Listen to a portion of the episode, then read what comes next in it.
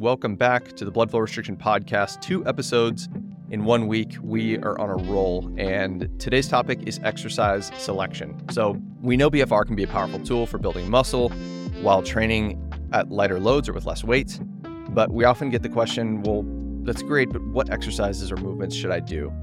And in this episode, very similar theme, we're going to provide a framework for how you can systematically come to your own conclusion on what the best exercises may or may not be when you're training under BFR, instead of just simply providing a list of exercises. That said, we are going to go through each body part to some degree and provide a bit of a starter list for you, including guidance on rep ranges, rest intervals, what you should look for, etc.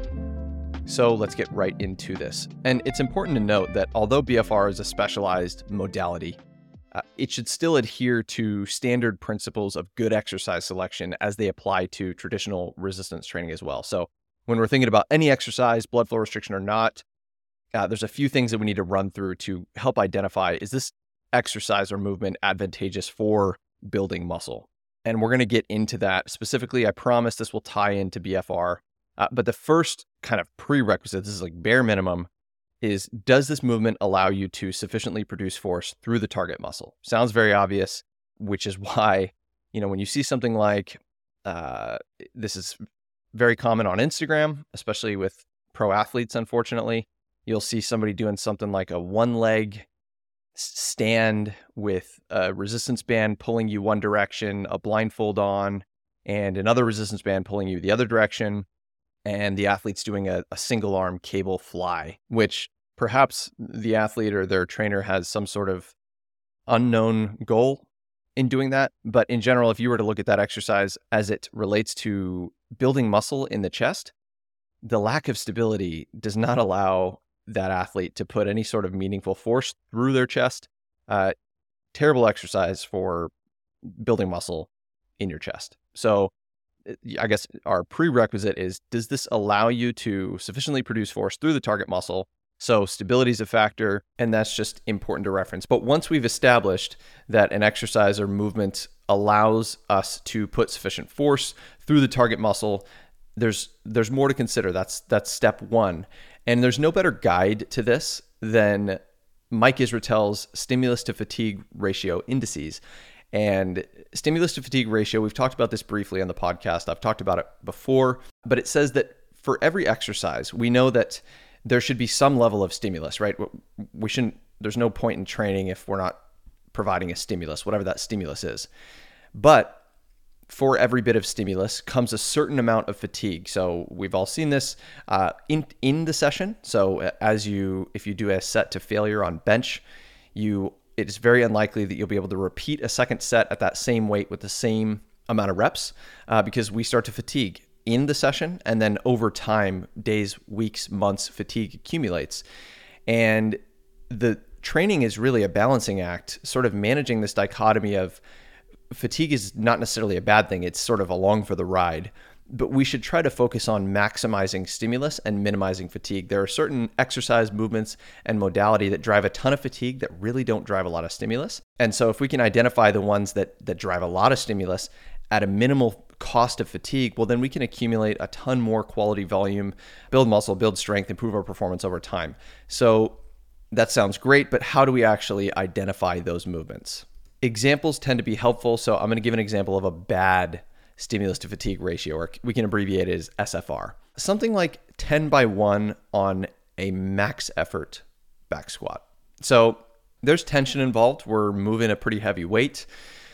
So we're probably going to get some muscle growth from this, but it's going to be minimal because at the end of the day, you're doing 10 total reps over the course of, if you do a max effort rep, you're probably going to have to rest somewhere 3, 5, 7 plus minutes in between each rep that you do.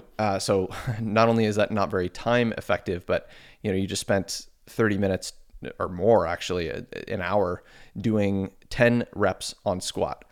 You might get some growth, but an incredible amount of fatigue.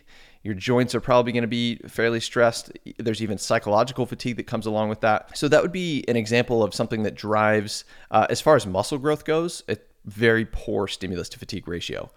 A contrary example would be something like, if we're going to stick with the squat example, if you're looking to grow your quads, something like a heels elevated, you know, slow eccentric, or at least controlled eccentric with maybe a little pause at the bottom squat, which, you know, the slow and control just would ensure that you're managing a weight that you can handle, that your, you know, structure can move efficiently. And then the heels elevated allows your knees to travel forward more, placing more emphasis on your quads. As you start to shoot your hips way back, you get into your hips and glutes way more, which is not, I'm not saying it's a bad thing to train your hips and glutes, but generally when you're squatting, if the goal in this example particularly is quad growth, the elevated heels allows you to drive a ton of stimulus to the quad. So something like maybe 3x10 with heels elevated, controlled eccentric, pause at the bottom, much more stimulus for most people through the quads.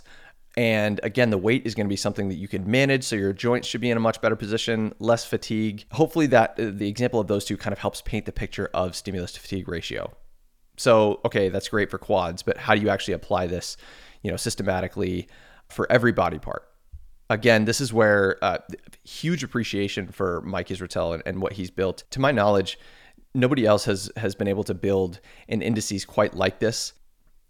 So we're going to run through this briefly because it's relevant to BFR training, of course, but it's a foundational kind of structure that you can apply to your training that hopefully, I know you came to this podcast for BFR specifics, but you know, where it makes sense, try to apply broad training theory, and this will tie into BFR specifically. So hopefully this drives a lot of value to your training, whether you've got BFR cuffs on or not. So I'm going to try to breeze through this as fast as possible. But this is the SFR indices, and there are two sort of scoring groups. We have stimulus and fatigue, very simple. Now, the way this works is there are categories that help us identify subjectively how much stimulus an exercise gives us. And then there are categories that help us identify subjectively, again, how much fatigue that exercise comes with. So on the stimulus side, we have mind-muscle connection, pump effect, and muscle disruption. And we're going to score each of these. You don't actually have to do this on every exercise, but it's a good example to walk through, and it'll at least put something in the back of your mind as you're training and selecting exercises, traditional or BFR moving forward. You'll kind of reference this and go, oh, you know, that actually is pretty helpful. So I'm going to run through mind-muscle connection, pump effect, and muscle disruption, and how the scoring works, and then we'll move on to fatigue. So mind-muscle connection. Now, this is not everything. We hear this term a lot, and a good example of this is, you know, you might feel your biceps a lot when you flex them in the mirror. If you were to just, you know, supinate your wrist, so turn your palm kind of towards the sky and, you know, bring your hand towards your shoulder and then flex it as hard as you can, your bicep is you're going to feel that. That's not driving a ton of muscle growth. So I'm certainly not suggesting that, you know, the mind-muscle connection, just feeling it, is necessarily everything for growth, but the perception of tension is a pretty good North Star to include among other indicators, which we'll get into, that you're training the target muscle. They're actually driving stimulus to that muscle. It is worth noting, though, that this is going to be more relevant on higher load sets. So when you're training with heavier weights, it's going to be slightly less relevant with BFR. That's why I'm getting it out of the way first, because with BFR, the loads are going to be generally lighter. So it's going to be harder to kind of feel that perception of tension. If you're doing a set of 30 for the first bit, you might not feel it a ton. Whereas something like a set of 5, the perception of tension is going to be very high. That said, it's still important to factor. So mind-muscle connection, this is part 1 of 3 under the stimulus category. And you're going to rank this in exercise 0 to 3. And I'll go through examples of all of this shortly. So mind-muscle connection, part 1, it gets a score out of 0 to 3. Next would be pump effect. So this is much more relevant with BFR, which we're going to hit on shortly. But, you know, what to look for is, does the target muscle get a pump? And the pump is just another term for cell swelling. So your muscle cells are actually swelling, which is probably a pretty potent contributor of muscle growth itself. So the pump, think about the pump and the burn in the target muscle. They're good indicators that the target muscle is doing work, and you're also driving a specific muscle growth stimulus to those muscles. So pump effect. You're going to rank that 0 to 3. Obviously, I should have clarified earlier, 0 would be the worst. You know, I don't feel any pump. 3 being, you know, wow, my bicep feels like it's going to pop off. Again, I'll go through examples shortly. So part 3 of the stimulus section is muscle disruption. So this can kind of be identified by fatigue. So reduced capacity to move weight. From your first set to your third or fourth, whatever set, did your strength fall off? That's probably a good, you know, pretty good indicator. Does the muscle feel fatigued? The term perturbation gets used often. It just does something kind of feel off. A good example would be if you did, you know, 3x10 on squat, or, you know, a lower body workout. That feeling of trying to walk down the stairs, you can't quite put a label on it, but you just know, geez, you know, something is off here. And then a lagging indicator that you'd be able to tell a day or two after your session is, are you sore? So is there soreness in the target muscle? That's another good indicator that you probably worked the target muscle. Not saying that you need to be sore or that soreness is necessarily a good or a bad thing. It's just an indicator. Okay, cool. So hopefully I'm moving through this quick enough, but that's muscle disruption. So that's going to get a score of 0 to 3 from the exercise based off, you know, fatigue, perturbation, and soreness potentially as a lagging indicator. So we have mind-muscle connection, pump/burn, and then muscle disruption. Each of those getting a score of 0 to 3, and that's going to round out our stimulus scoring. So I'm going to go through an example in a second, but you know, if each one of those gets a 1, you've got a total of 3 in the stimulus category. Very obvious example there. I'm pretty sure everybody listening knows how to add 1 3 times, but hey, here we are. Okay, on to fatigue. So 3 categories in the fatigue section. So we've got joint and connective tissue disruption, which I've talked about quite a bit on this show, RPE, or rate of perceived exertion, and then unused muscle fall off. Simple again, each of these are going to get a score from 0 to 3. And I'm briefly going to run through each of these 3. I promise we'll get moved on to BFR specifically shortly. So under the fatigue category, joint and connective tissue disruption, very relevant to blood flow restriction training. We know that higher loads tend to induce more disruption to joints and connective tissues, which is why BFR can be of benefit, because you can train at lighter loads and kind of spare the joints and connective tissues. But separate topic for right now. This joint and connective tissue disruption identifier is, does the exercise or movement cause a ton of pain, you know, in your knees, shoulders, elbows, etc.? And this could be for several reasons, whether it's maybe your technique, it could just be, you know, your own biomechanics, it could be the machine setup. Not every machine is built for every person. Sometimes the position that you need to be in on that specific machine creates unfavorable force vectors. I've sat on machines before where I just couldn't get a rhythm going with it. There's plenty of machines out there ringing in my head right now that I'm like, I know I don't like that machine. Ultimately, you know, we want to train muscle. And if we're causing a lot of pain in our joints and connective tissues, not only does that risk injury, but it also is going to reduce our output, which is not a good thing. So that's category 1 under the fatigue section, is joint and connective tissue disruption. Rank it 0 to 3. RPE is next. So most people are familiar with this term, rate of perceived exertion. Very simple, just how much kind of global fatigue does this cause you? Again, it's not to say that fatigue is bad. It's just something that we need to manage, whether that's in our session or globally over time. And you know, something like a heavy deadlift is going to be very systemically fatiguing. Your whole body is going to feel some level of fatigue after, you know, 3, 4, 5, 6 sets of heavy deadlifts. And if you were to try to move from there, even in that same session, into something like barbell bent rows, your spinal erectors and just global fatigue level would probably prevent you from getting a ton out of those barbell rows, just because the deadlifts completely shot you. So high RPE exercises, of course, aren't bad, but if muscle growth is the goal, we just need to consider fatigue and how it plays into our goals for the remainder of, you know, the current session we're in and the days and weeks ahead.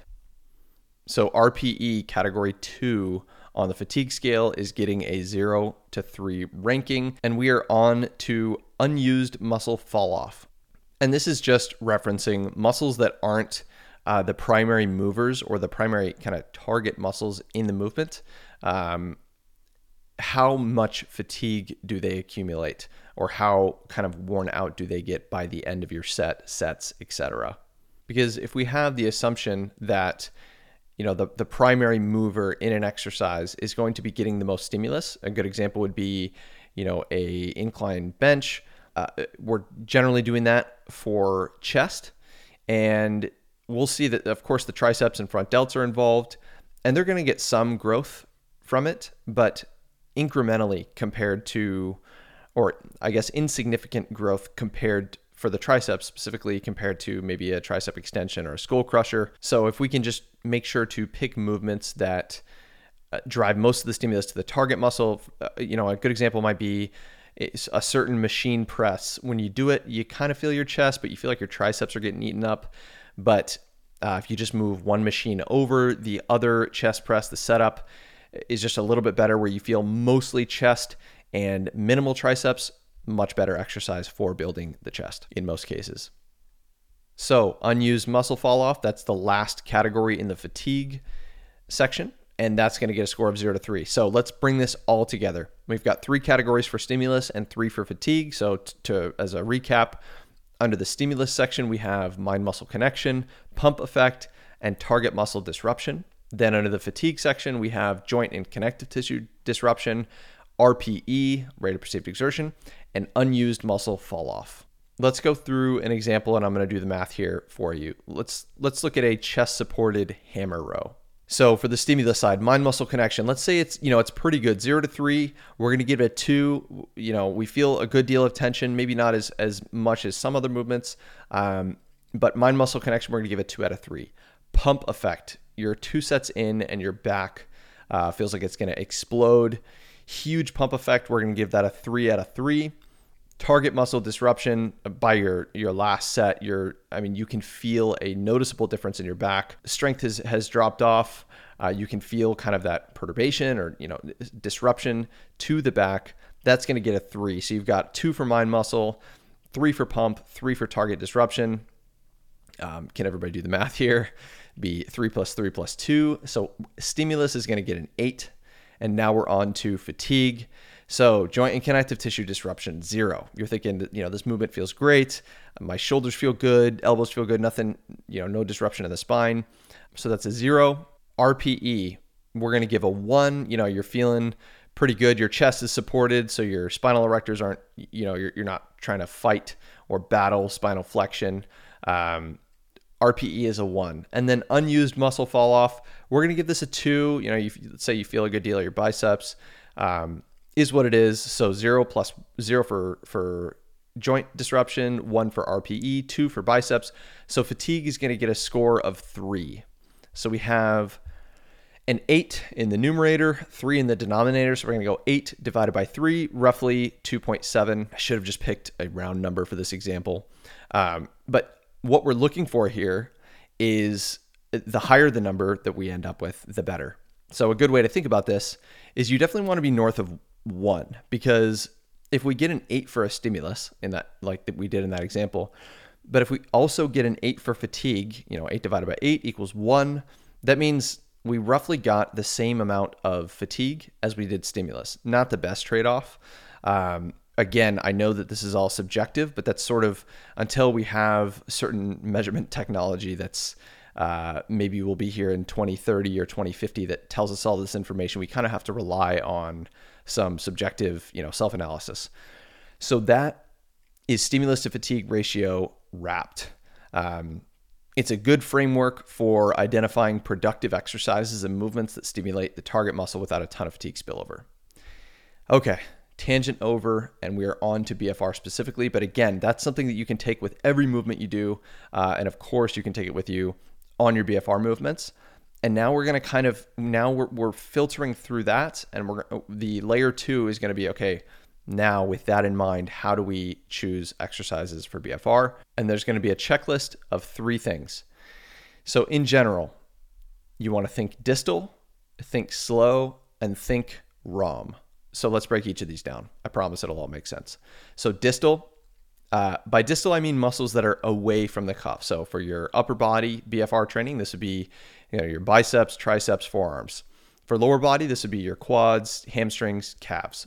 Now, I'm not going to go into a full review of blood flow restriction physiology on this episode. If you want more detail there, go back to one of our first episodes called What is BFR Training? But in general, the muscles that are going to benefit the most from BFR are the muscles that are actually occluded, or blood flow to them is restricted. So less blood and less oxygen going to them and no blood leaving the muscle. So because of that, we get cell swelling, we get metabolite accumulation. These all have a favorable impact on hypertrophy, and a separate topic of endurance. Again, for more detail, you can reference plenty of our other episodes, but for the purposes of this episode, think distal. Now, there's a separate conversation around, can you build your glutes with BFR? Or can you build your chest? Because technically, in the example of upper body training, your triceps will fatigue faster. So, will you rely more on your chest, etc.? That's probably a separate episode. But in general, think distal if you're thinking about maximizing the effects of blood flow restriction training. That said, if you want to simply implement BFR into your existing routine, and you're doing a ton of compound movements, there's absolutely nothing wrong with that. Pull-ups, push-ups, bench, other multi-joint exercises that involve multiple muscle groups, you can absolutely do those under BFR. And actually, some of the exercises that I'm going to reference on this episode are, multi-joint exercises. The suggestion around distal is just because we know from the literature that those muscles will capture probably the most benefit since they are actually the ones that are occluded. But again, this is just a guiding framework. It's not dogma. And we'll talk more about compound movements under BFR another time.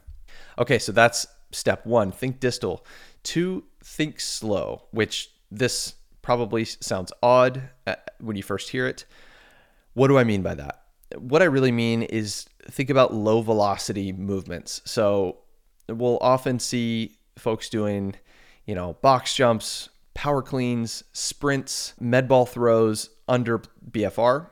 And while I'm not necessarily saying there's no place for this, actually, that might be what I'm saying.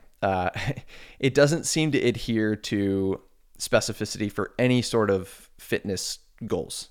So if you're training for max speed or power, you probably want to do so as close to max output as possible. And we've got BFR cuffs preventing blood flow into your limbs, blood and oxygen, just seems to violate that principle. And if you're training for muscle, we know just sprints, box jumps, power cleans aren't the best strategy. They're awesome, and they certainly can help make you faster, more powerful. But in the context of muscle growth, don't make a ton of sense.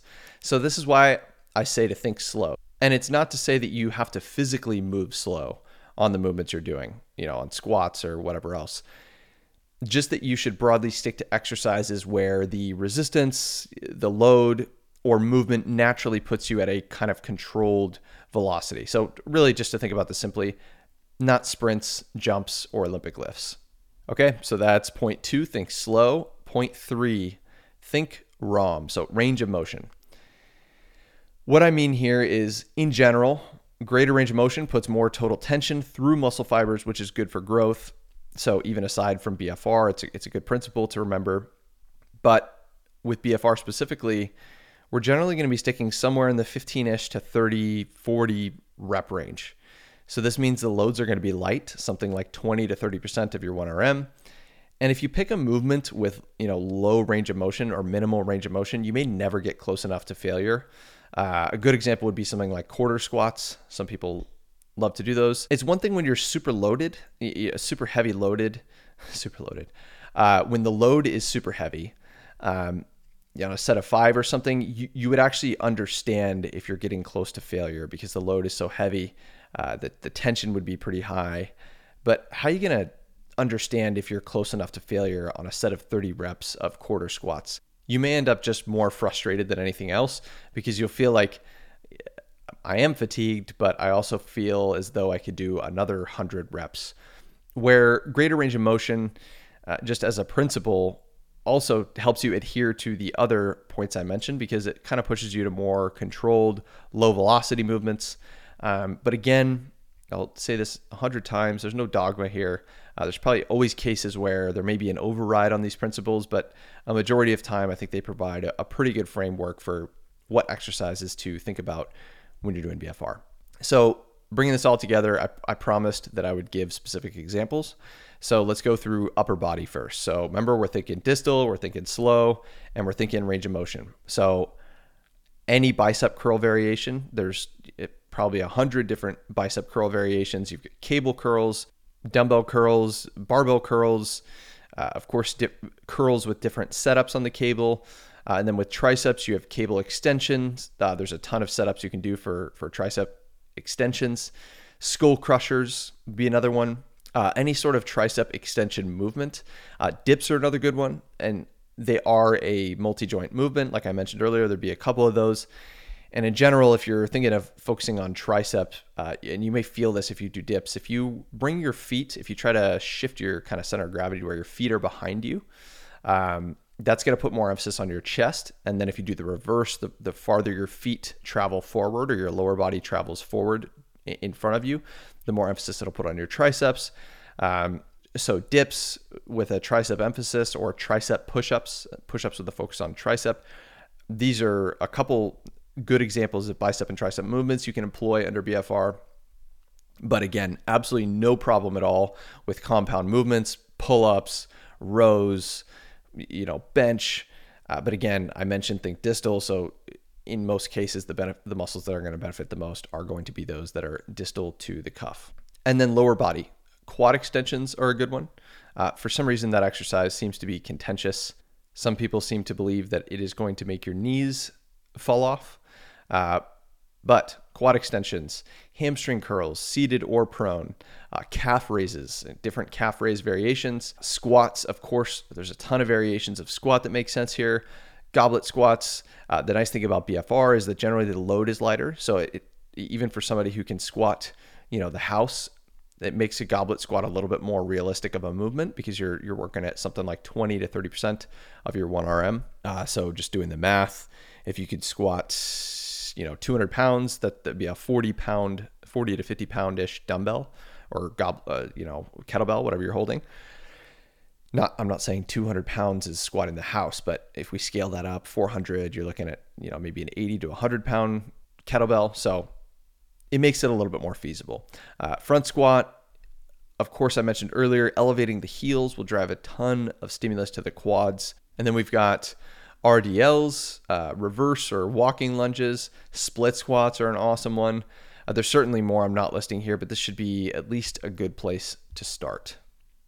As far as load and rest goes, think about generally somewhere around 20 to 30% of your 1 rep max in most cases.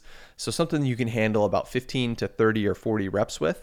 If you want more detail on this, listen to our 30-15-15-15 protocol explained episode.